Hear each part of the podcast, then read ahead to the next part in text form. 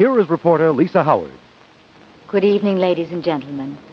We thought you might want to hear some of the events surrounding my interview with Fidel Castro. In spring of 1963, for the first time in over three years, millions of Americans turned on their TV sets to see Fidel Castro interviewed on a major network. Fidel Castro made no request to see my questions prior to the interview.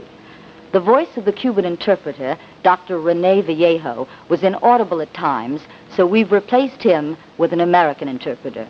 But Fidel Castro's answers have not been altered or edited in any manner the Cuban leader spoke to Lisa Howard of ABC News. And less than six months out from the crisis over missiles in Cuba in 1962, Fidel Castro sounded optimistic. In the United States, they use certain slogans, certain cliches, certain ideas that they accept almost as though they were axioms or truisms. But I believe that what is thought in the United States and the way things are analyzed there will finally lead them to understand exactly how and why Cuba is acting as she is. We are merely and completely exercising our rights to self-determination.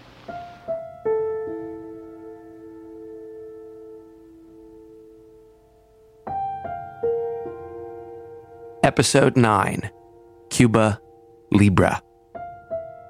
Last episode, we talked about the climax of the October crisis we talked about the diplomatic back channels that were key to winding down tensions between the US and the Soviet Union.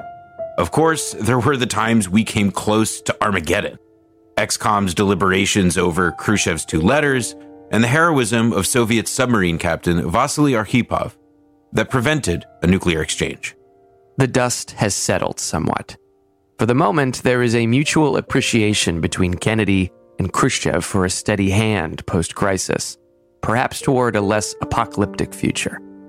Cuba, meanwhile, nervously assesses whether this new day means greater peace for the superpowers and business as usual for the smaller countries in the developing world. Within the U.S. military and intelligence establishments, deep resentment simmers over Kennedy's refusal to use the missile crisis as a final blow against not only Cuba, but communism worldwide and the hardline Cuban exiles, who thought this whole crisis was their moment to finally bring about a US backed war against Cuba, they are ready to keep the crisis going, with a media campaign alleging that Soviet missiles are actually still there, hibernating in Cuban caves underground. And it looked like John Kennedy, for his part, was now keeping two sets of books Kennedy's commencement address at American University in spring of 1963 best represents the spirit of what historians call JFK's peace track, which we'll see will mature over the next several months. I have therefore chosen this time and place to discuss a topic on which ignorance too often abounds and the truth too rarely perceived, and that is the most important topic on earth peace. What kind of a peace do I mean, and what kind of a peace do we seek? Not a Pax Americana, enforced on the world by American weapons of war.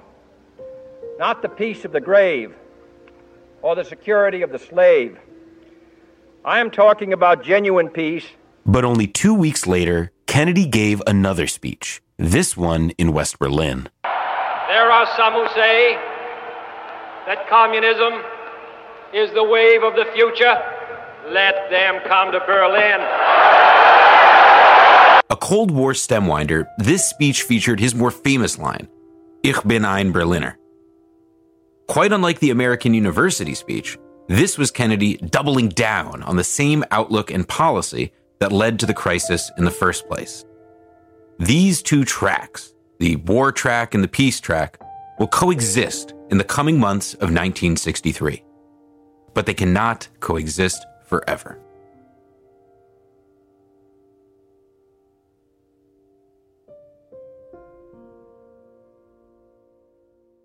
Prior to the Cuban Missile Crisis, John Kennedy's poll numbers were actually slipping. But much like his recovery after the failure of the Bay of Pigs, Kennedy's numbers shot up to the mid 70s after America almost brought the world to the brink of annihilation.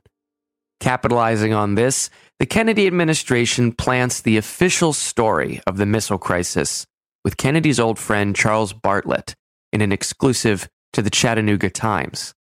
Like any official history, it made the American protagonist look quite good, but it went a bit further than that. Knowing that it would eventually leak that America decided to trade Jupiter missiles in Turkey for Khrushchev to remove the missiles in Cuba, the Kennedy team decided to get ahead of the story and blame it on UN Ambassador Adlai Stevenson. It was all Adlai's fault, said one assistant on background. Indeed, Kennedy himself literally marked up the final article and gave his suggestions. Quote, he wanted a little stir over Adlai Stevenson to distract people from asking whether there had been a trade.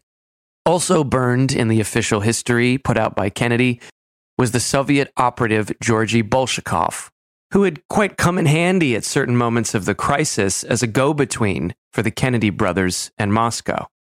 His exposure in the article essentially terminated his career.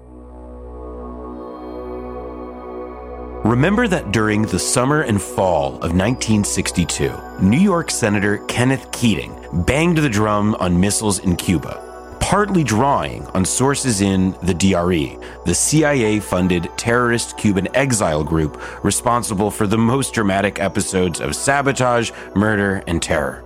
The group was by now considered a quote, mob controlled organization, according to FBI records, while also taking money from legitimate businesses such as the Bacardi rum family. Well, just after Khrushchev had gotten Kennedy to step back from the brink, in early November 1962, a fresh series of news reports citing DRE intelligence about missiles in Cuba began appearing. Article after article began showing up that early November.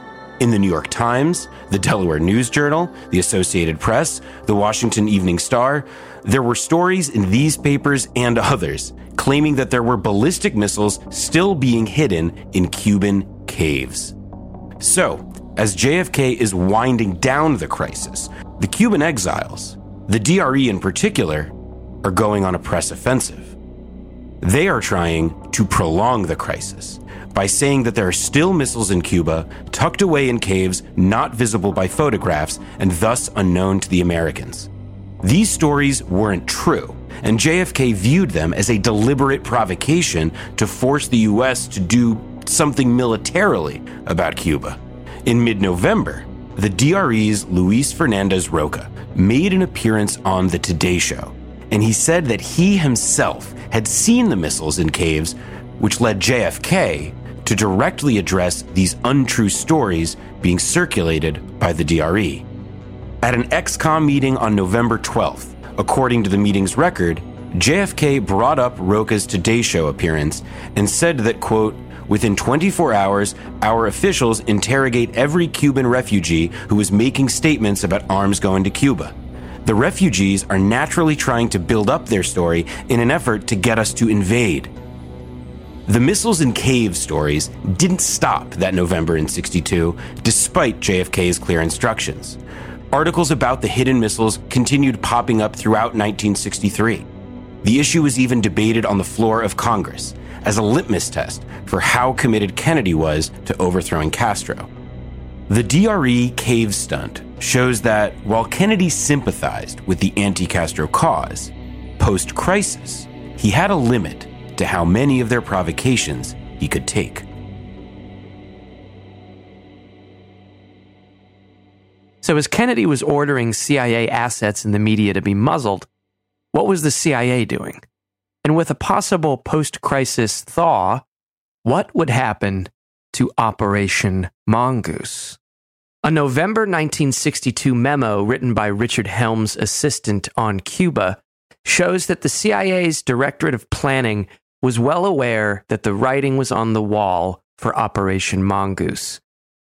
Quote, Mongoose can only live again through resurrection.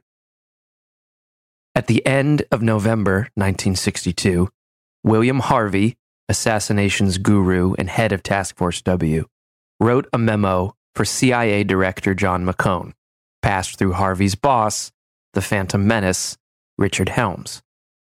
The memo was titled Operational Plan for Continuing Operations Against Cuba. Harvey concluded that, with U.S. Cuban relations possibly warming up after the crisis, quote, commando and sabotage operations, except in rare selective instances, will serve little purpose. Given Harvey's aversion to blunt language, the historian David Kaiser writes, it seems fair to assume that Harvey had in mind a coup triggered by Castro's assassination. In January 1963, Operation Mongoose was officially shuttered. Task Force W's operations were folded into a different office called the Special Affairs Section. The day after the DRE's Luis Fernandez Roca appeared on the Today Show, after Kennedy asked, quote, to check every press, radio, and TV report made by a Cuban exile, CIA Deputy Director of Planning, Richard Helms, took what, according to the journalist Jefferson Morley, was a highly unusual meeting. Helms, an extremely senior agency official, met directly with Luis Roca in Washington. This was supposed to be a meeting where Helms reeled the DRE back in. After all, they had just gone on NBC and massively pissed off Kennedy. But as Jefferson Morley explains it, that's not what happened at all. In fact, Helms explained to Roca that the DRE would have a new kind of relationship with the CIA, with a new handler, a man named Walter Newby. In December 62, through Newby, the DRE told Richard Helms that they planned to publish an open letter bashing Kennedy for softness on Cuba, unless the DRE and other Cuban exiles got more support. Helms apparently did not stop the letter. The DRE published it to media fanfare, including a huge package in the Miami Herald.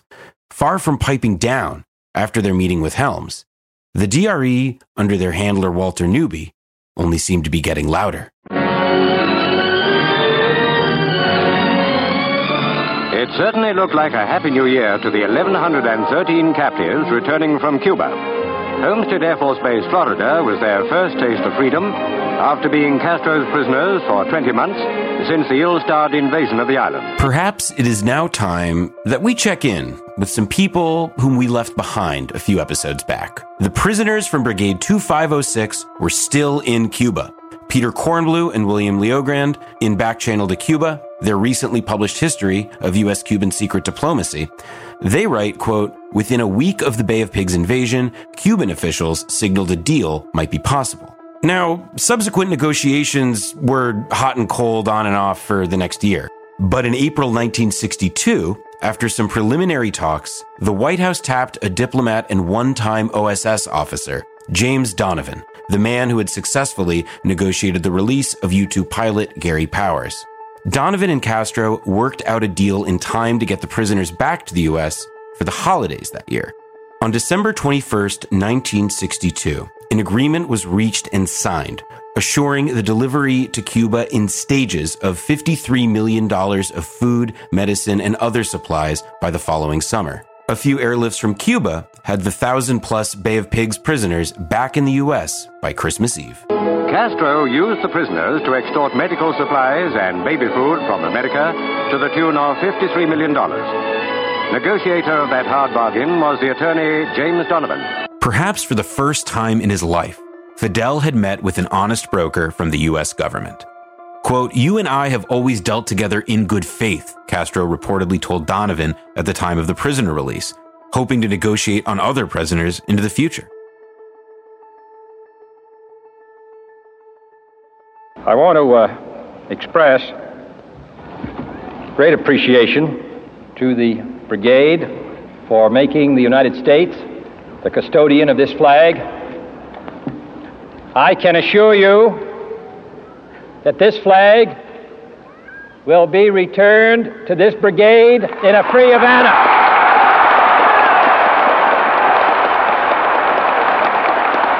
It's ironic that this moment, a genuine diplomatic breakthrough between Cuba and the US, small and private that it was, would lead to something like JFK's appearance at the Orange Bowl in Miami on December 29, 1962, a clip of which you heard just a minute ago.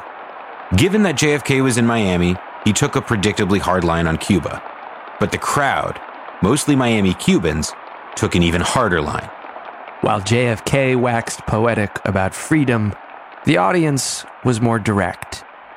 They chanted, Guerra, guerra, war.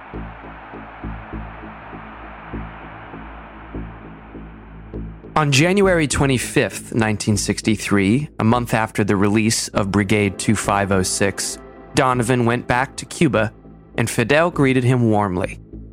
He brought Donovan to a Cuban medical school where Kornbluh and LeoGrande report that, quote, Fidel led 300 students in chanting, Viva Donovan! The two agreed on another further prisoner exchange, and Donovan went back to the U.S. with an invitation from Fidel to return in March and to, quote, talk at length about the future of Cuba and international relations. Donovan was primarily accountable to the CIA, which gave the diplomat three conditions for Castro that would allow for a, quote, softening of relations with the U.S. One, Castro should be told that he must get the Russians out of Cuba, lock, stock, and barrel. This theme should bear some success with Castro because he is beyond question disillusioned with his Soviet friends as a result of their removing the missiles and bombers. Two, Castro must agree to stop all communist subversion efforts directed at Latin America. Three, Castro should be persuaded to throw the communists out of his government and to renounce his quote Marxist Leninist thesis. The State Department came up with a softer guidance. JFK didn't want Donovan to pursue either the CIA nor the State Department strategies.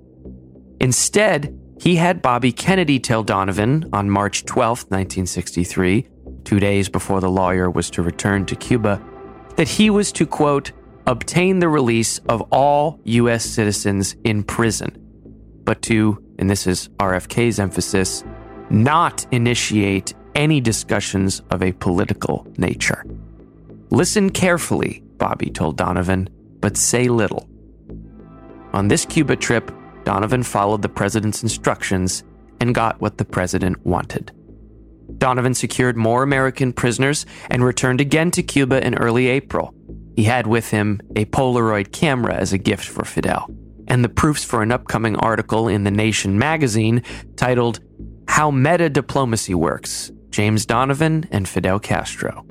A piece which led to, as Kornbluh and LeoGrande put it, the first serious conversation about how to restore relations between Washington and Havana. Castro said, How would we restore normal, normal relations with the United States of America? And Donovan said to him, Mr. Premier, do you know how porcupines make love?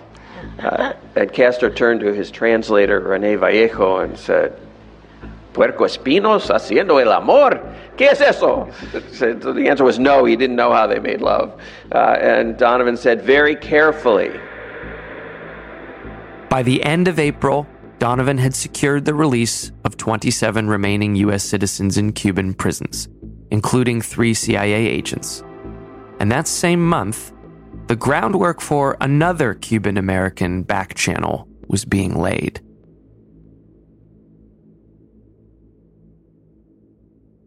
On March 19, 1963, Antonio Veciana, the chief of the CIA backed Cuban exile terrorist group Alpha 66, held a press conference.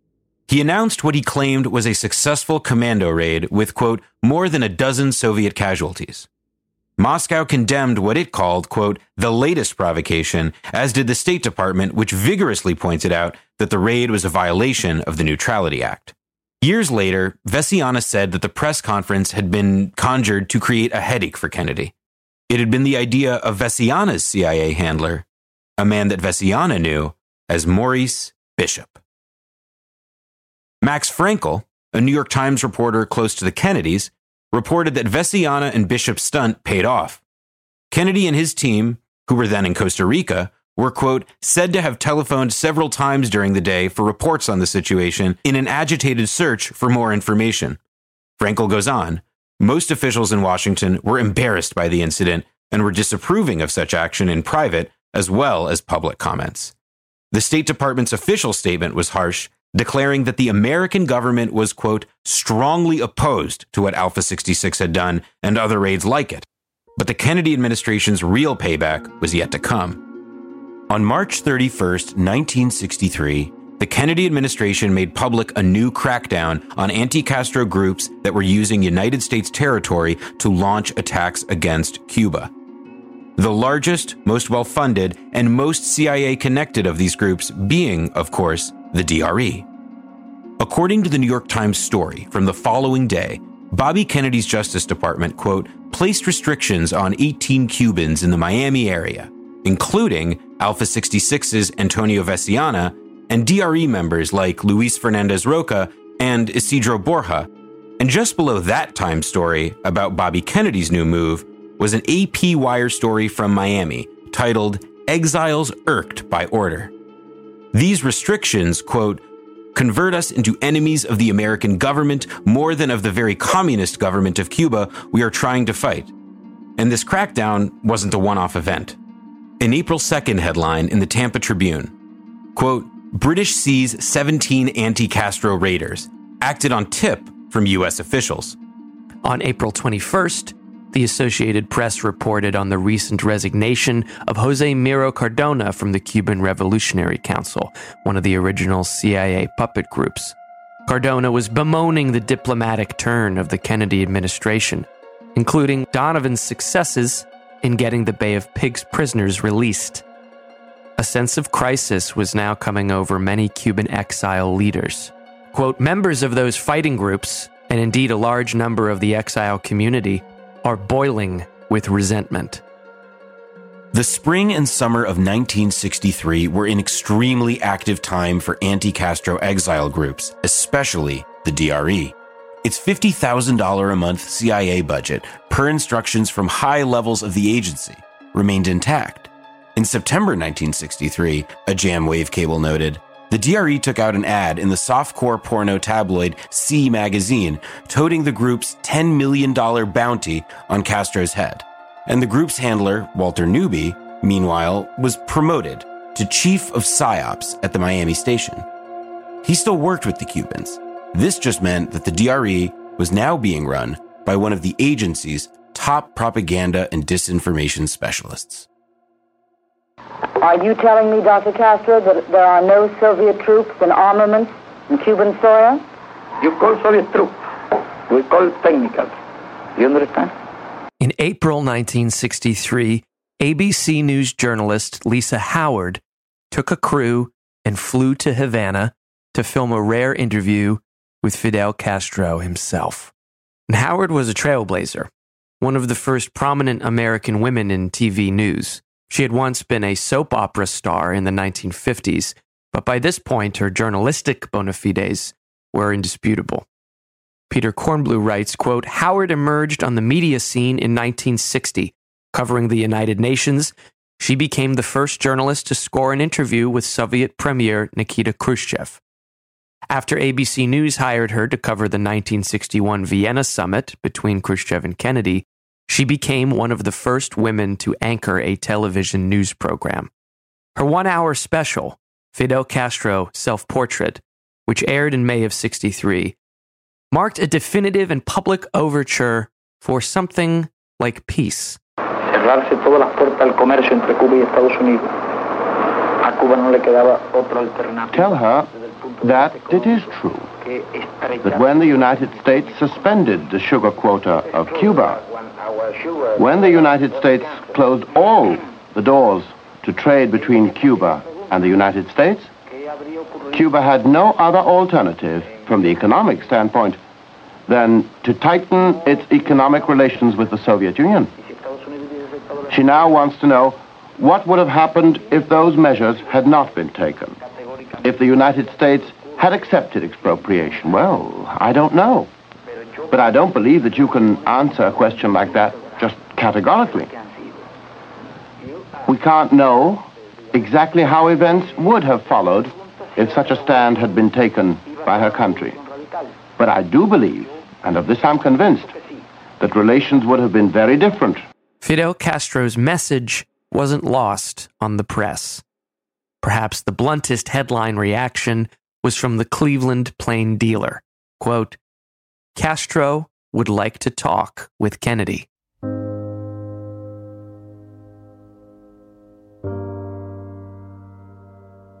In spring of 1963, Fidel Castro stood next to Nikita Khrushchev and Anastas Mikoyan, waving on the May Day parade in Moscow's Red Square.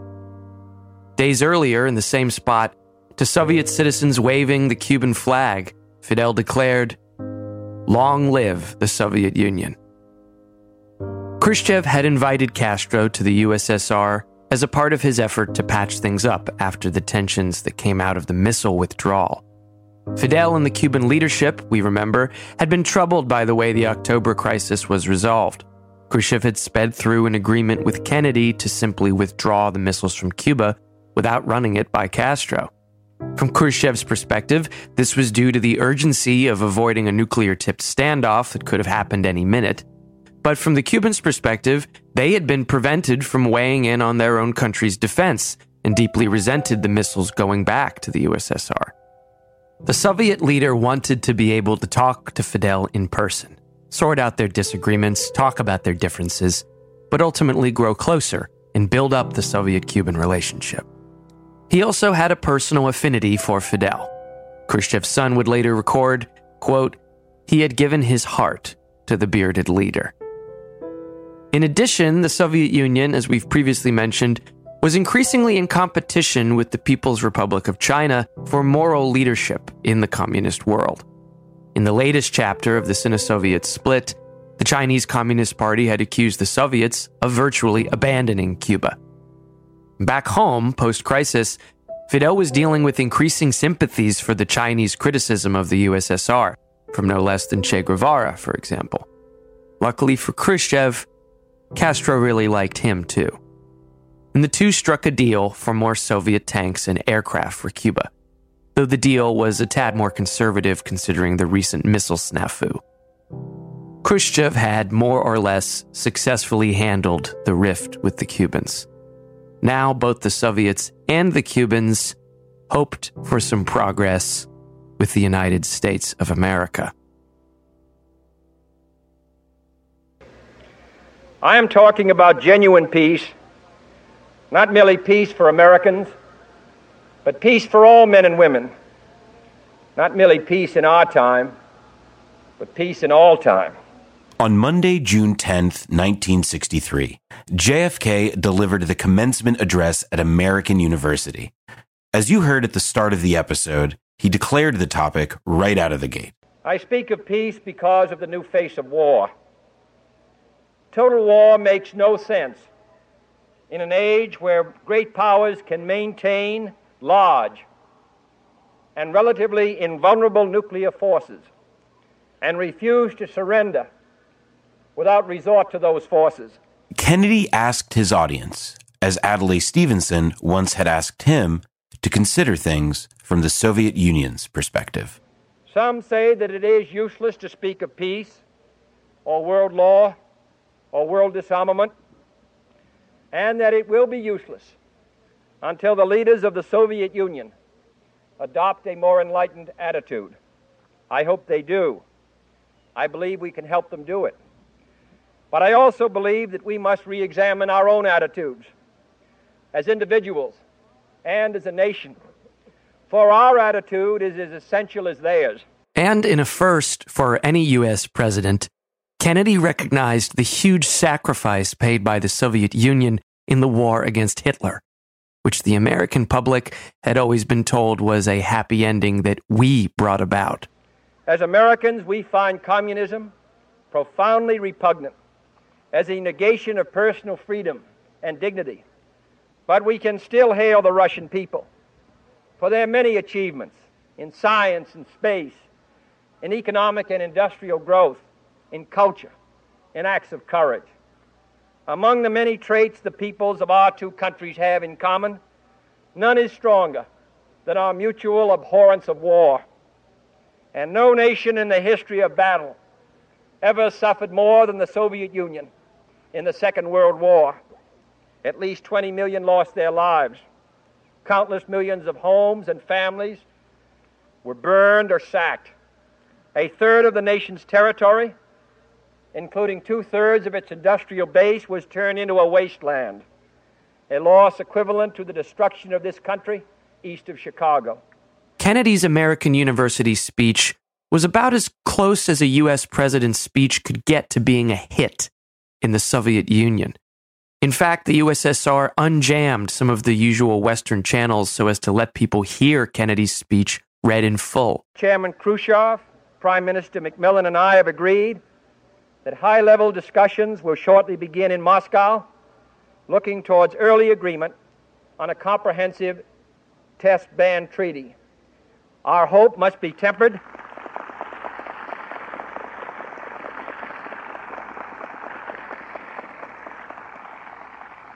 Our hopes must be tempered with the caution of history, but with our hopes go the hopes of all mankind. Off the buzz from JFK's American University speech, a month afterward, US and Soviet representatives were able to come to terms on a limited test ban treaty in July 1963. Moscow signed it into law the next month, and JFK handheld the Senate into passing it in September. On October 7th, the president officially ratified the Nuclear Test Ban Treaty. More privately, other significant diplomatic breakthroughs were taking place at the same time. ABC journalist Lisa Howard, who had continued the cause of normalizing relations with Cuba after her TV interview with Fidel, had a word with her friend William Atwood. Atwood was U.S. ambassador to Guinea and also an advisor to Adlai Stevenson. In a fun fact, before his diplomatic career, Atwood had been a journalist, and in fact was the guy we mentioned in the very beginning of this season who had traveled to Cuba after the revolution and heard open talk of assassinating Fidel. So Lisa Howard persuaded Atwood to draft a memo that, as Peter Kornbluh and William LeoGrande describe it, laid out the rationale for a low profile contact with Cuban authorities. Though Adlai Stevenson personally liked the proposal, he was skeptical it would fly, saying, quote, Unfortunately, the CIA is still in charge of Cuba. But Kennedy gave a green light make contact with the Cubans at the UN. Here's the account of Carlos Lechuga, then the Cuban ambassador to the UN. The General Assembly of the United Nations began its new session on the second Tuesday in September 1963. That was the setting JFK chose for initiating a rapprochement with the Cubans. At midday on September 23rd, Lisa Howard came up to me and told me that Ambassador William Atwood of the U.S. delegation wanted to talk with me and that it was urgent as he was going to Washington the next day. The journalist invited me to a party at her home that evening and said that it would be the best opportunity I would have for meeting with Atwood. The U.S. ambassador was introduced to me in the living room of Lisa Howard's home, in the midst of cocktails, sandwiches, diplomats, and journalists. He lost no time in saying why he had wanted to meet me.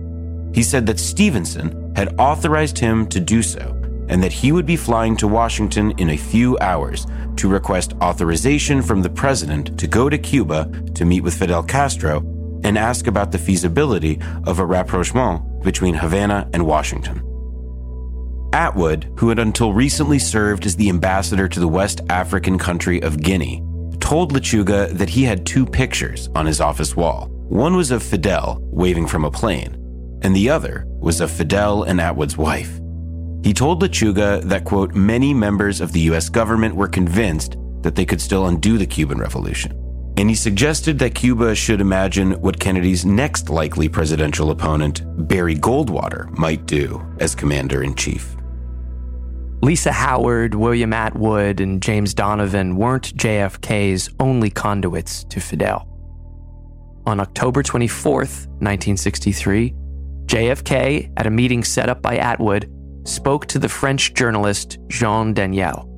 At this meeting, JFK reportedly told Daniel, I believe that there is no country in the world including any and all the countries under colonial domination, where economic colonization, humiliation, and exploitation were worse than in Cuba, in part owing to my country's policies during the Batista regime. Now we shall have to pay for those sins, Kennedy said to Daniel, before telling him to come back to the Oval Office once Daniel had spoken with Fidel Castro. On November 19, 1963, in Cuba, Daniel related to Fidel what JFK had said just four weeks earlier. Fidel sounded overjoyed. Here's Daniel quoting Fidel directly Kennedy still has the possibility of becoming, in the eyes of history, the greatest president of the United States. I know, for example, that for Khrushchev, Kennedy is a man you can talk with. I have gotten this impression from all my conversations with Khrushchev. Other leaders have assured me that to attain this goal, we must first await his reelection. But I will say this he has come to understand many things over the past few months. Then Fidel added with a broad and boyish grin If you see him again, you can tell him that I'm willing to declare Goldwater my friend if that will guarantee Kennedy's reelection. As he would say in 1992, Fidel was aware of the bizarre nature of this moment, of the powerful forces pulling things in opposite directions. Quote, Look at the paradox, the contradictions and coincidences. On the same day and at the same hour that Jean Daniel was giving me Kennedy's message, an agent of the United States was handing over a fountain pen with a poisoned dart to be used in an assassination attempt against me. Look at how many paradoxes and how many crazy things there are in this world. Lisa Howard set up a time for Atwood to phone Castro's aide, Rene Vallejo, to officially get the ball rolling. Here's Peter Kornbluh describing the scene. When Atwood arrived at Howard's residence at midnight on the evening of November 18th for the call, Howard greeted him wearing a lavish dressing gown. As she dialed Cuba again and again, attempting to track down Vallejo, they listened to jazz drank bourbon, and discussed French philosophers. In her diary, Howard recorded this dramatic turning point in her protracted efforts to connect Washington and Havana. D Day for the telephone appointment. We put through the call. No Vallejo. Placed at least seven calls. Read Camus out loud. Me on the bed in a lacy peignoir. Atwood sipping bourbon and shy, but dying to slip into bed with me and there was that white phone, mute, tense, our link to our secret and oh so longed for mission. We do have a deep common bond, an inexorable conviction that this can be an honorable rapprochement between Cuba and the U.S. At around 3 a.m., Howard managed to reach Vallejo and put Atwood on the line to discuss arrangements for the two to meet clandestinely. This was the moment Howard had long awaited. Quote, At last, at last, that first halting step. Contact has been established, she rejoiced in her diary. I feel strongly this is only the beginning. A long, frustrating, tension filled, but exciting experience lies ahead. When William Atwood passed along the news shortly thereafter to McGeorge Bundy, he was told, quote, the president wanted to see me at the White House and decide what to say and whether to go to Cuba or what we should do next.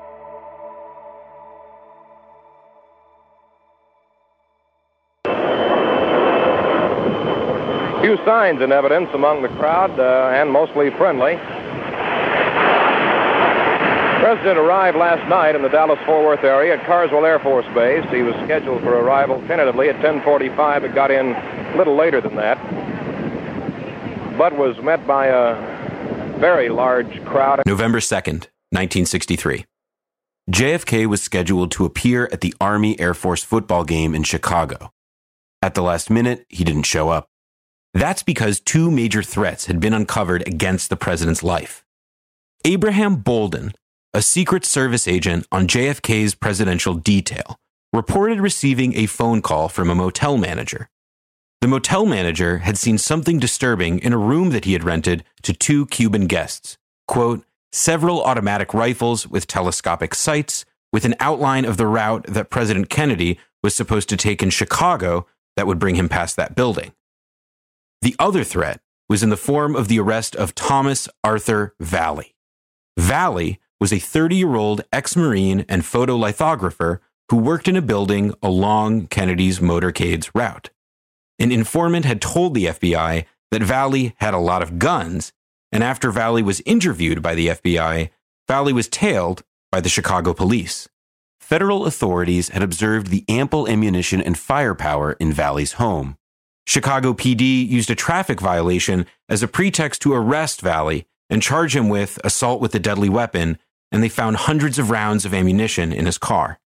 According to a write up of the Chicago event from the FBI's special agent in charge, quote, it appears that Vallee is a loner, that he was classified by an Army Veterans Hospital as a schizophrenic, that he is an active member of the John Birch Society, that his feelings have been much influenced by that society, and that he has a silver plate in his head as a result of his injury in service. But the president, of course, is uh, going to go on that motorcade when he arrives here and takes off through downtown Dallas. He'll go down uh, Lemmon Avenue, Cedar Springs, Harwood to Main, and the big uh, portion of it right down Main Street in Dallas from uh, from Harwood, which is right at the uh, police department and city hall area, all the way down Main Street past the courts building, where he'll turn on Houston to Elm, go under the triple underpass, and then shoot on out Stemmons to the Mart where he will speak at noon. On November 17th, 1963, the FBI sent out a warning concerning a threat to President Kennedy in Dallas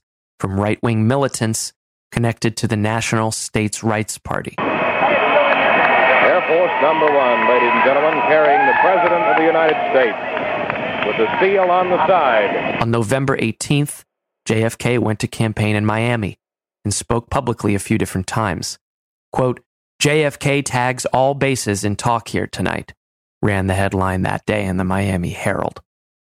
The next day, the paper approvingly noted the strident tone JFK took at the Inter American Press Association dinner. Quote, the president was interrupted by applause three times during the 25 minute speech. Each time he spoke of the ultimate downfall of Fidel Castro. There's Mrs. Kennedy, and the crowd yells, and the President of the United States. And I can see his suntan all the way from here. On November 19th, Dallas club owner Jack Ruby, who'd been at war with the Internal Revenue Service for a while now, told his lawyer not to worry. He said he had a lot of money now. Shaking hands now with the Dallas people, Governor and Mrs. Connally, Governor Connally on your left. That same day, writes Jefferson Morley, Luis Fernandez Roca, DRE member, was called in to receive the news that the CIA was cutting off the DRE's support. President now partially obscured behind his wife and a big bouquet of flowers. November 22nd, in the morning, Jack Ruby called up a friend. Mrs. Kennedy stepping in the car first. Now the president. They both in the back seat now. He invited them to go downtown to watch JFK's motorcade come through on the president's campaign stop in Dallas. Presidential car moving out. The president and first lady. Big, beautiful Lincoln. What Ruby couldn't know was that his friend would eventually be revealed as an informant for the IRS, who would later write in an official report to his handlers that what Jack Ruby specifically asked was Would you like to watch the fireworks? That motorcade will swing way around, go by the Continental uh, Airlines maintenance hangar, head out for downtown Dallas, where thousands should already be on the street right now, awaiting for a view of the president and his wife.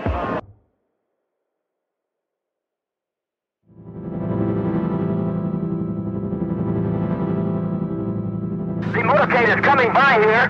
There's a Secret Service man, spread eagle, over the top of the car.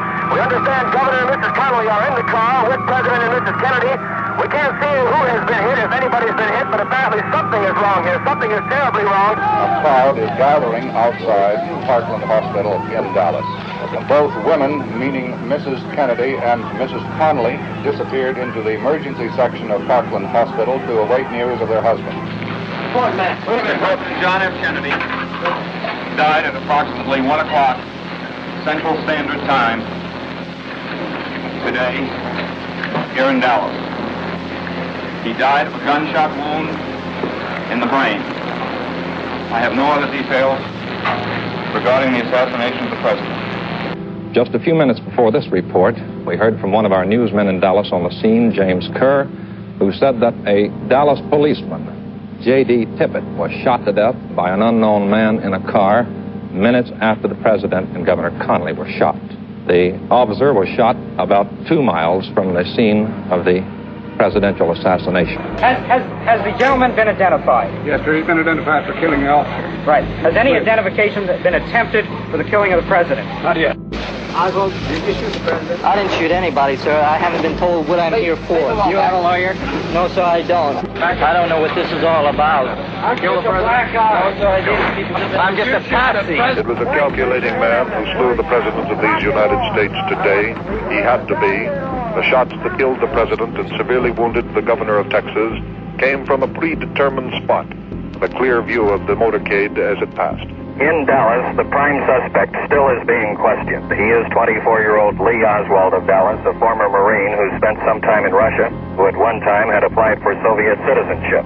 He has been associated with the Fair Play for Cuba Committee. Shooting himself, and Dallas Police Chief Jesse Curry describes him as a stoic individual who admits nothing. He believes he's being held because he once lived in Russia.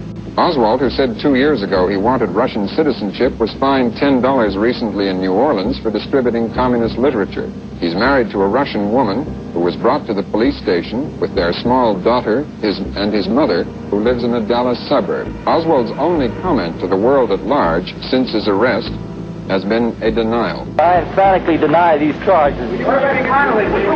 Oswald has hustled uh, through a doorway. Monday, November 25th, 1963. There is Lee Oswald. He's been shot. He's been shot. Lee Oswald has been shot. There's the man with a gun. It's absolute panic. Absolute panic here in the basement of Dallas Police Headquarters. Detectives have their guns drawn. Oswald has been shot. There is no question about it. Oswald has been shot. Mr. Hoover on 2383. Mr. Hoover, 2383.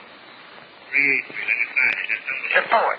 At 10 a.m. on the morning after Kennedy had been shot, FBI Director J. Edgar Hoover rang up his new boss, President Lyndon Johnson, who'd been sworn in on Air Force One the day before, to give LBJ an update on the case. Hoover said to Johnson that while they had the physical evidence to charge Oswald with murder, they didn't have enough to get a conviction. And they didn't understand a visit that Oswald had reportedly made to the Soviet embassy and Cuban consulate in Mexico.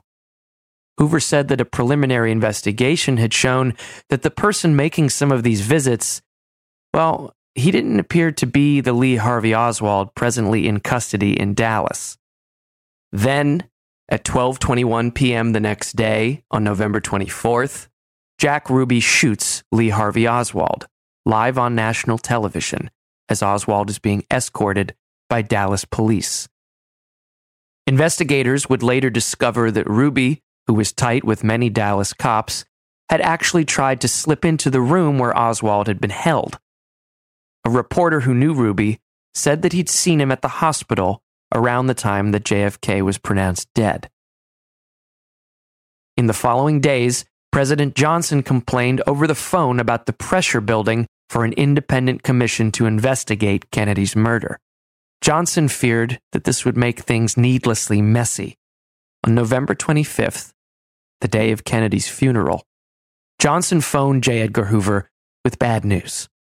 Someone in the Justice Department had gone to the Washington Post and convinced them to write an editorial demanding an independent commission.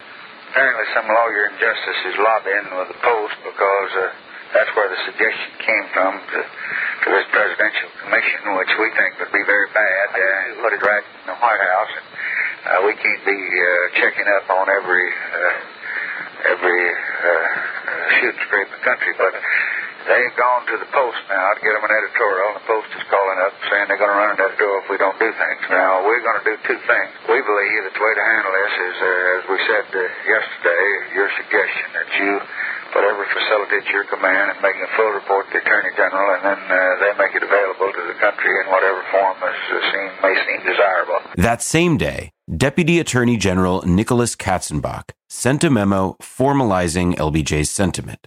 This is known as the Katzenbach memo.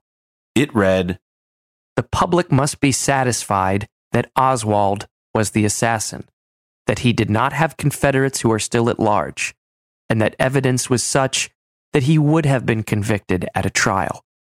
Speculation about Oswald's motivation ought to be cut off, and we should have some basis for rebutting the thought that this was a communist conspiracy, or, as the Iron Curtain Press is saying, a right wing conspiracy to blame it on the communists. Unfortunately, the facts on Oswald seem about too pat, too obvious Marxist, Cuba, Russian wife, etc. The Dallas police have to put out statements on the communist conspiracy theory, and it was they who were in charge when he was shot and thus silenced.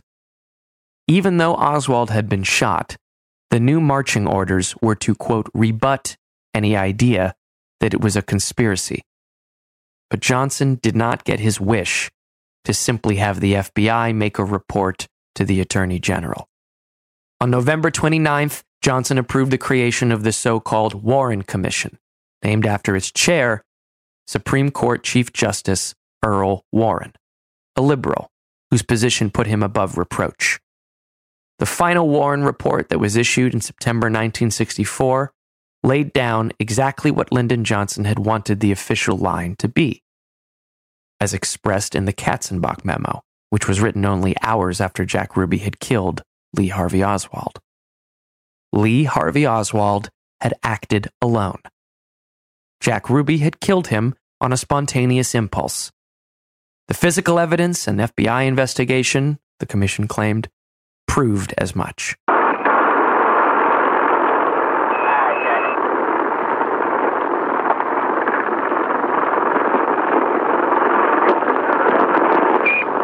Josiah Tink Thompson is a private eye and one time philosophy professor who joined the Life magazine team that first acquired the Zapruder film in the late 1960s. Thompson wrote a book in 1967 titled Six Seconds in Dallas. It is considered a landmark reassessment of the physical evidence of the case as presented by the Warren Commission. Thompson suggested Kennedy was not, in fact, killed by a lone gunman.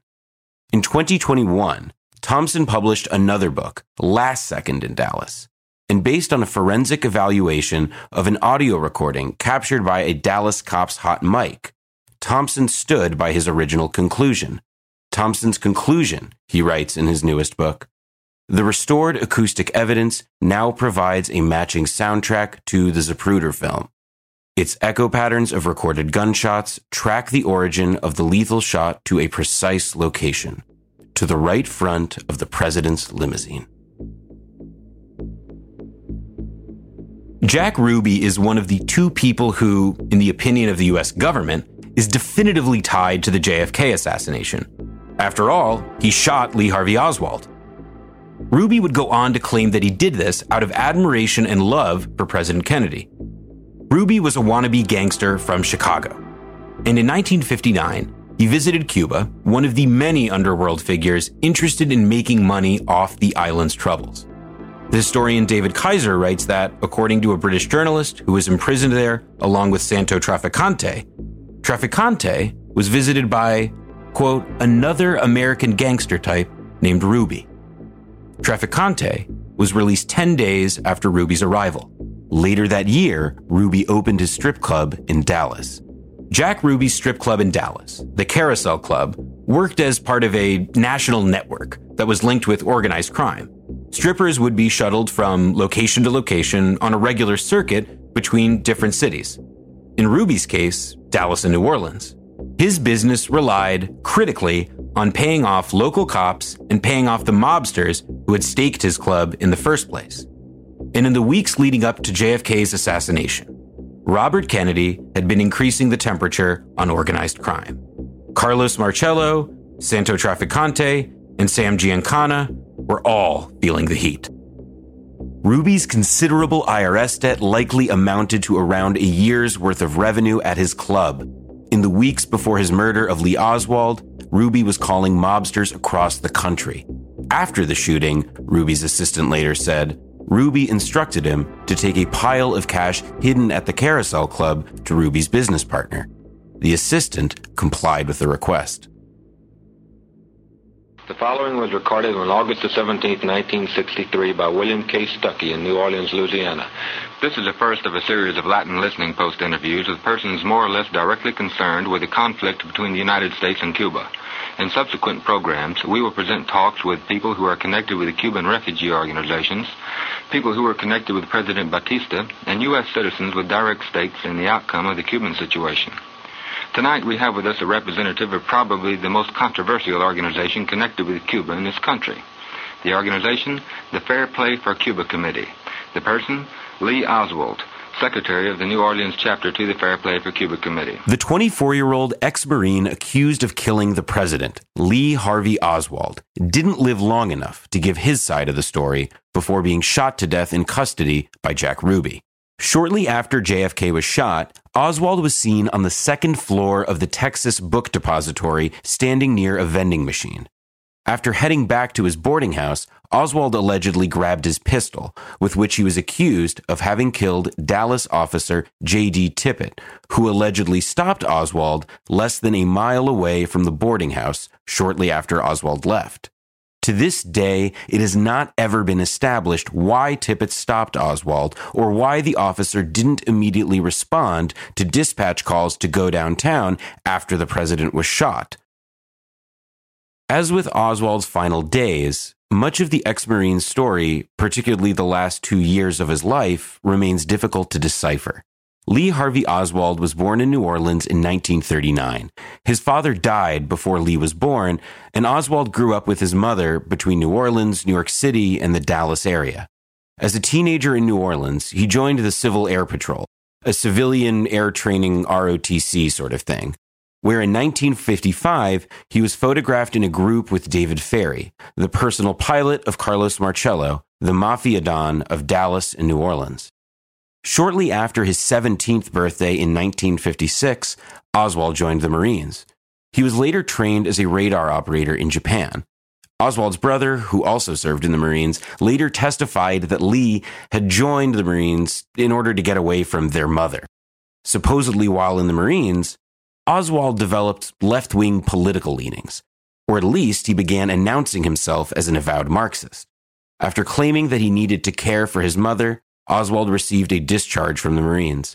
Before his 20th birthday in the fall of 1959, reportedly after having learned basic Russian, Oswald traveled to the Soviet Union, arriving in Moscow that October. This was identified as a defection to the USSR.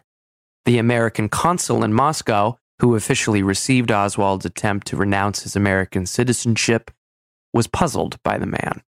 Though Oswald claimed to be defecting on Marxist principles, the consul later told the Warren Commission in a cable that, quote, I recall a strong impression that he used simple Marxist stereotypes without sophistication or independent formulation. In the age of the U 2 spy plane, which we've heard was quite important to the US in the Cold War, naval intelligence didn't think that a radar technician previously stationed in a Soviet border country, was worth the extra bother. Shortly before Oswald's departure, CIA Deputy Director of Planning Richard Bissell, remember him? He wrote a memo dated September 2nd, 1959, titled Operations Against Soviet Targets. And what Bissell said the Cold War demanded was a quote, coordinated clandestine attack by all operating elements of the clandestine service which have operational opportunities. While in the USSR, Oswald was assigned to live in the city of Minsk. The KGB was wary of him on arrival. Oswald worked in a factory, he dated around, and said infamously little, though it has since been established that his Russian was fluent, a proficiency that had to have been mostly acquired before his arrival in the Soviet Union. On May 1st, 1960, as we mentioned several episodes ago, the Soviet Union shot down Gary Powers' U 2 spy plane. And near the end of that year, the former Marine radar technician Oswald would begin making inquiries about reclaiming his U.S. passport. At a dance in March of 61, the 21 year old Oswald met 19 year old Marina Prusakova, who lived with her uncle, a colonel in Soviet domestic intelligence. Oswald and Marina married six weeks later and had a daughter who was born in February 1962.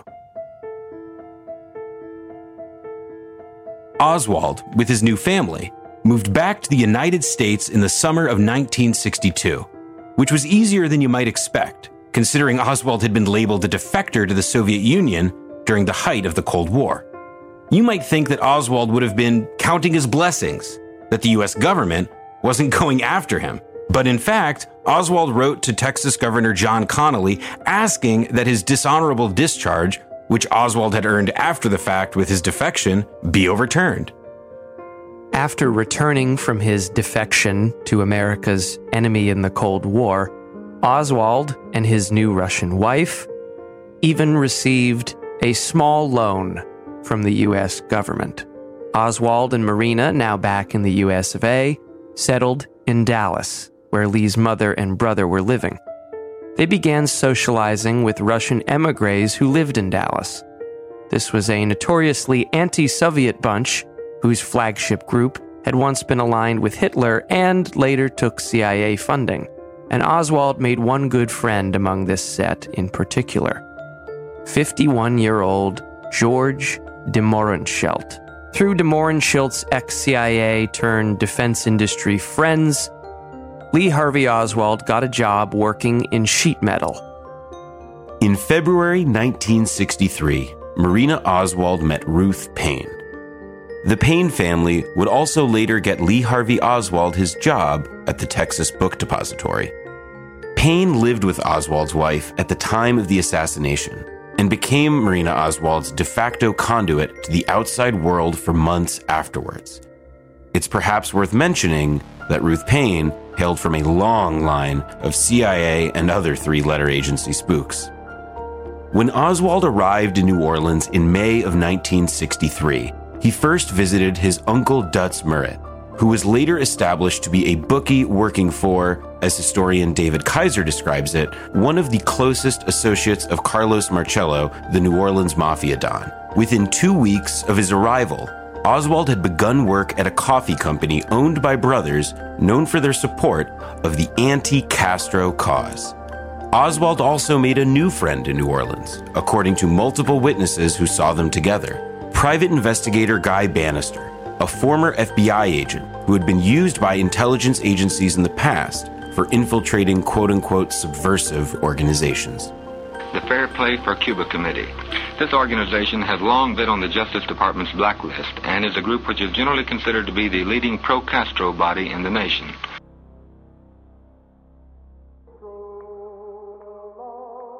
August 5th, 1963. Oswald walks into a clothing store in the French quarter of New Orleans called Casa Roca. Oswald was there to see Carlos Bringuier, a Cuban exile who ran the store with his brother. Carlos Bringuier was also the DRE's man in New Orleans. Here's how Bringuier described the encounter in his testimony to the Warren Commission the following year. Oswald told me that he had been in the Marine Corps and that he had training in guerrilla warfare, and that he was willing to train Cubans to fight against Castro. Even more, he told me that he was willing to go himself to fight against Castro. That was on August 5th. I turned down his offer. I told him that I don't have nothing to do with military activities, that my only duties here in New Orleans are propaganda and information and not military activities. That was my answer to him. He insisted, and he told me that he will bring to me next day one book as a present, as a gift to me, to train Cubans to fight against Castro. So this guy is introduced to Lee Harvey Oswald as an anti Castro militant.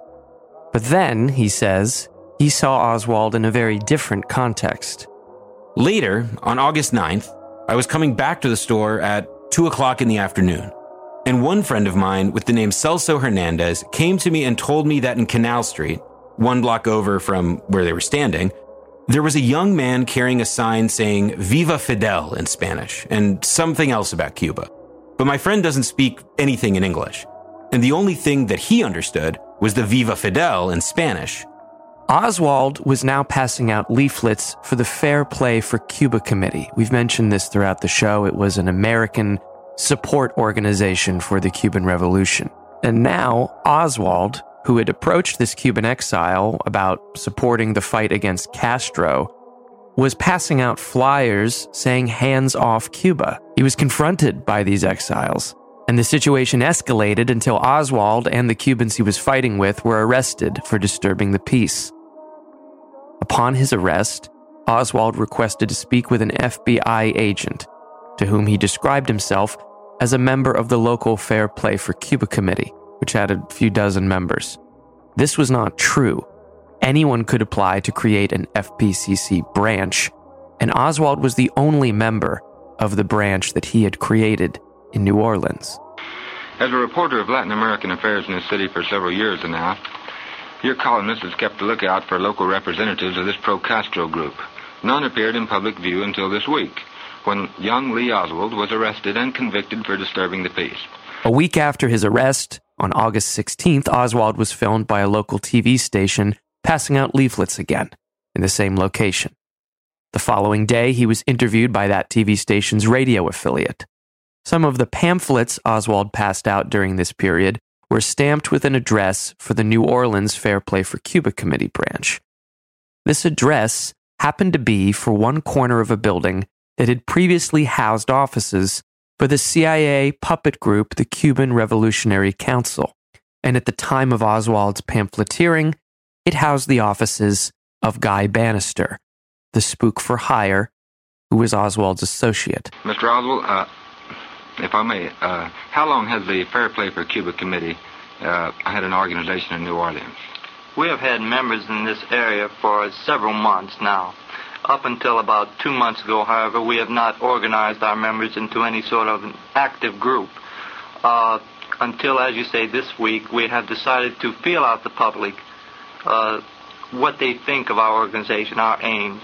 And for that purpose, we have been, as you say, distributing literature on the street uh, for the purpose of trying to attract uh, new members and feel out the public. On August 21st, Oswald went on the radio again this time to debate the DRE's Carlos Bringuier and a colleague of Oswald's friend Guy Banister. This guy ran an anti communist group, and two of the members happened to own the radio and TV station that had featured Oswald so prominently over the past week. A CIA memo written in 1970 described this guy as a very cooperative contact of the agency. Do you have any other activities other than distributing literature at the present time? Well, I assume you mean, do I have any organizational duties myself? Yes. Uh, yes, as secretary, I uh, I'm responsible for the uh, the keeping of records and the uh, protection of the uh, members' names, so that undue publicity or or attention will not be drawn to them if they do not desire it. Jefferson Morley, the journalist we've mentioned a bunch on the show, he told us about the intelligence service practice of creating a legend. Creating a legend is one essential technique of psychological warfare, which is to create a public identity or persona for somebody that can be used. And in the counterintelligence program of the FBI and CIA, um, these kind of operations were standard to penetrate a, a, target organization who would infiltrate it and take over its identity, take on it, its its functions. Uh, this was done with the W.E.B. Du Bois clubs in the civil rights and black nationalist movement, and it was done with the Fair Play for Cuba Committee in, in New Orleans as well. And the idea is to, because you know the organization, you understand it, you've infiltrated it, you know how it works, you can adopt its procedures and act accordingly.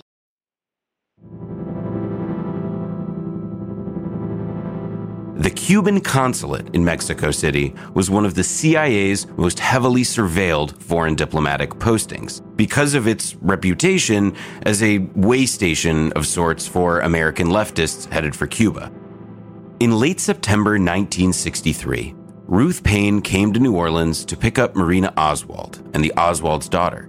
Oswald and Marina had been separated once before earlier in the year, and now Ruth was taking Marina and her daughter back into the Paine home in Dallas.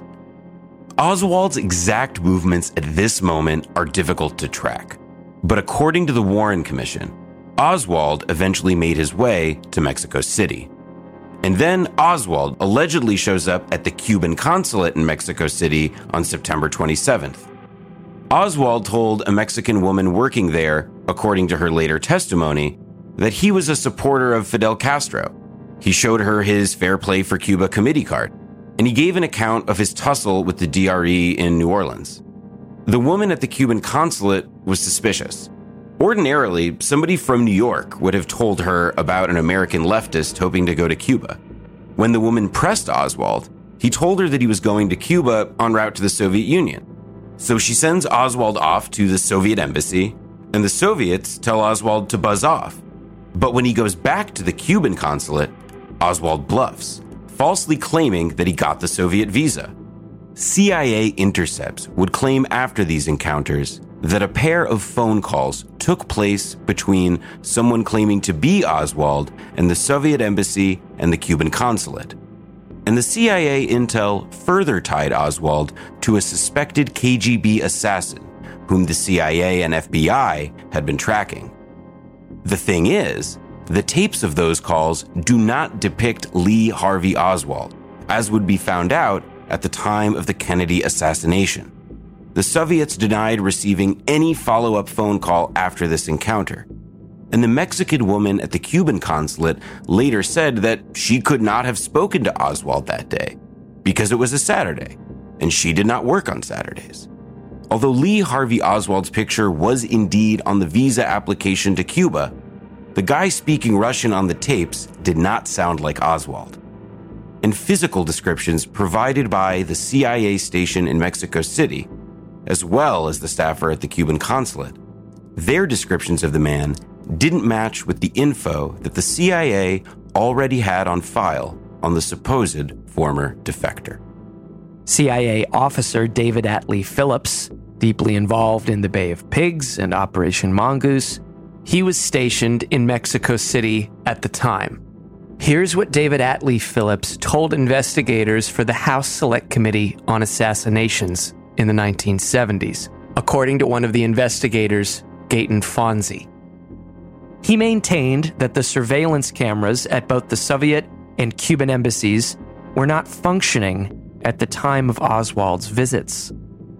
Phillips stuck to the story that the agency didn't maintain an around the clock and weekend surveillance of the Soviet embassy. He also said that the Cuban embassy camera happened to be malfunctioning during the time of Oswald's visit. So, despite the fact that Oswald had allegedly made at least five visits to the Cuban consulate and the Soviet embassy, there were no photographs to prove it.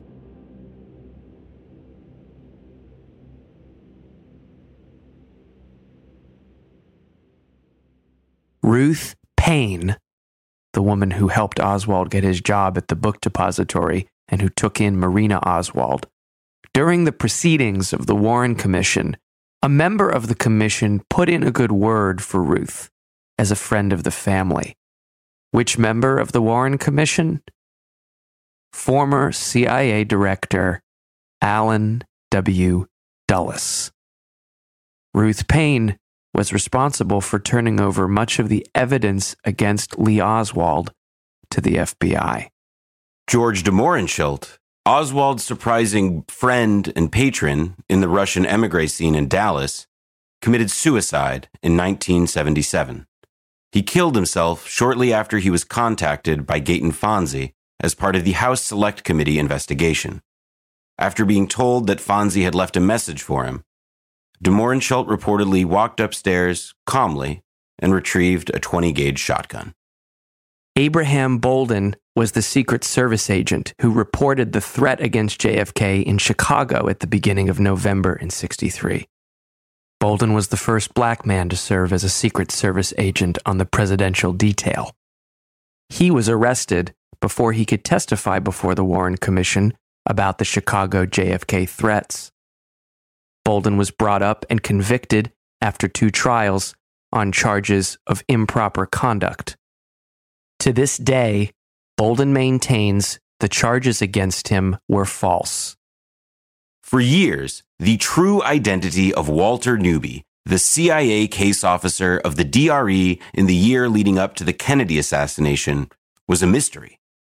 After the Warren Commission, Newby and his cover to the DRE as Mr. Howard remained intact, even through the 1970s congressional inquiries into the clandestine services. Here's a couple examples of how the CIA protected Newby. He was given flawless performance reviews by his bosses for his job managing the DRE. And when the House of Representatives created the Select Committee to reopen the JFK and Martin Luther King Jr. cases in the 1970s, the CIA tapped one guy to be their point man to the Select Committee. This guy was responsible for managing all the information the committee officially got from the CIA about the CIA during the JFK assassination. This guy was a buffer. And that guy was named George Joannides. And he was also Walter Newby. As G. Robert Blakey, the head of the Select Committee investigation, would later put it, this meant that a material witness to the investigation was the conduit of information between the CIA and the investigators. Joannides died in 1990, before his double role as Walter Newby was revealed, a fact that the CIA denied repeatedly until the classified files confirmed that it was true. And according to Jefferson Morley, there's reason to believe that Joannides would have been a very material witness, particularly because of what he told the DRE to do in the hours after JFK had been shot. When the news comes that the president has been assassinated in Dallas, and then shortly after that, that a suspect, Lee Harvey Oswald, has been arrested, the name rings a bell for the DRE boys in Miami. They remember, oh, that's the guy who we ran into back in New Orleans. They have a file on Oswald with some of his pamphlets and press releases about him. Joannides told them, and this was told to me by the former DRE leaders, Joannides told them, sit tight for an hour and then go public. Joannides wants them to go public with what they have. He doesn't ask what information they have. He's letting them go forward. And so that's the story. The next day, Red Sniper kills Kennedy, pro Castro marksman arrested. All these headlines that were generated on November 23. All of Oswald's Castro activism was captivated and publicized by these two front organizations for the CIA. And it started before Kennedy had even been buried. The first conspiracy theory to ever reach public print. George Joannides was not the only CIA handler for the DRE. One of his predecessors was, you may recall, named Maurice Bishop.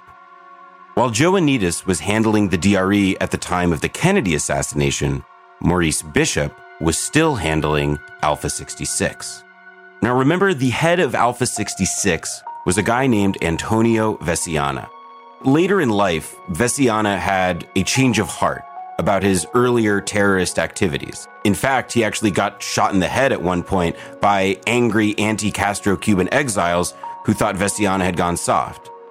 And part of Veciana's change of heart involved writing a letter to the widow of Gaeton Fonzi, a House Select Committee investigator with whom Veciana had grown close years earlier. In the 1970s, Fonzi had brought Veciana to Washington to verify the identity of CIA officer Maurice Bishop. At the time, Veciana said he couldn't be sure if Bishop was David Atlee Phillips, but in his letter to Marie Fonzi, Gaeton's widow, Veciana had said that he had lied to Gaeton back then. He didn't want to endanger his relationships with the agency. Later in life, he had a change of heart.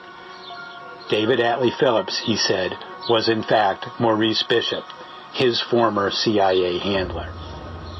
Veciana, years before he ID'd David Atlee Phillips as Maurice Bishop, said that he once met with Bishop In Dallas, 1963, Veciana said that he saw Maurice Bishop in the company of a man Veciana would later recognize Lee Harvey Oswald.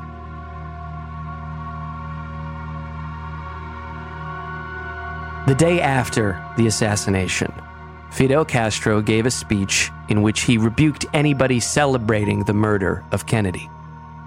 He said, We hate the imperialist system, we hate the capitalist system, but this does not mean that we hate men as such, as individuals, part of a machine, a more or less important part of a system. Four days later, Castro spoke again about the assassination. Talking to a crowd of students at the University of Havana, Castro called the assassination a plot against peace, a sinister conspiracy that is increasingly clear in the imagination, as are those responsible. Every day, the public opinion around the world receives more and more evidence that lays bare, that completely unmasks the maneuver that was woven against the world. And, as part of that world, especially against our country. There are a whole series of strange things that become stranger by the day. There have been a whole series of events about which the world has begun to think, about which everyone has started to think. And the more they think about them, the less they make sense. you know, I, I guess everybody quite literally remembers where they were when JFK was shot. Can you tell me about your experience of that and just sort of how you what what effect it had on Cuba? Well, I was very young. I was 17 years old, and uh, you know what? At the beginning, we said, "Well, he deserved that." Like he had he had he had done something to earn it. Yes, when you do bad things, what something becomes you, like that. That was what, what I was thinking and my, my classmates were thinking. And the professor that was teaching us political economy said, no, no, don't think like that. No, he, he told all of us, don't think like that. He told us that we were completely in a, in a horrible position. He made us think. Why did your professor say it was horrible? What, what, what did he explain to you? He explained that something even worse was coming to the United States.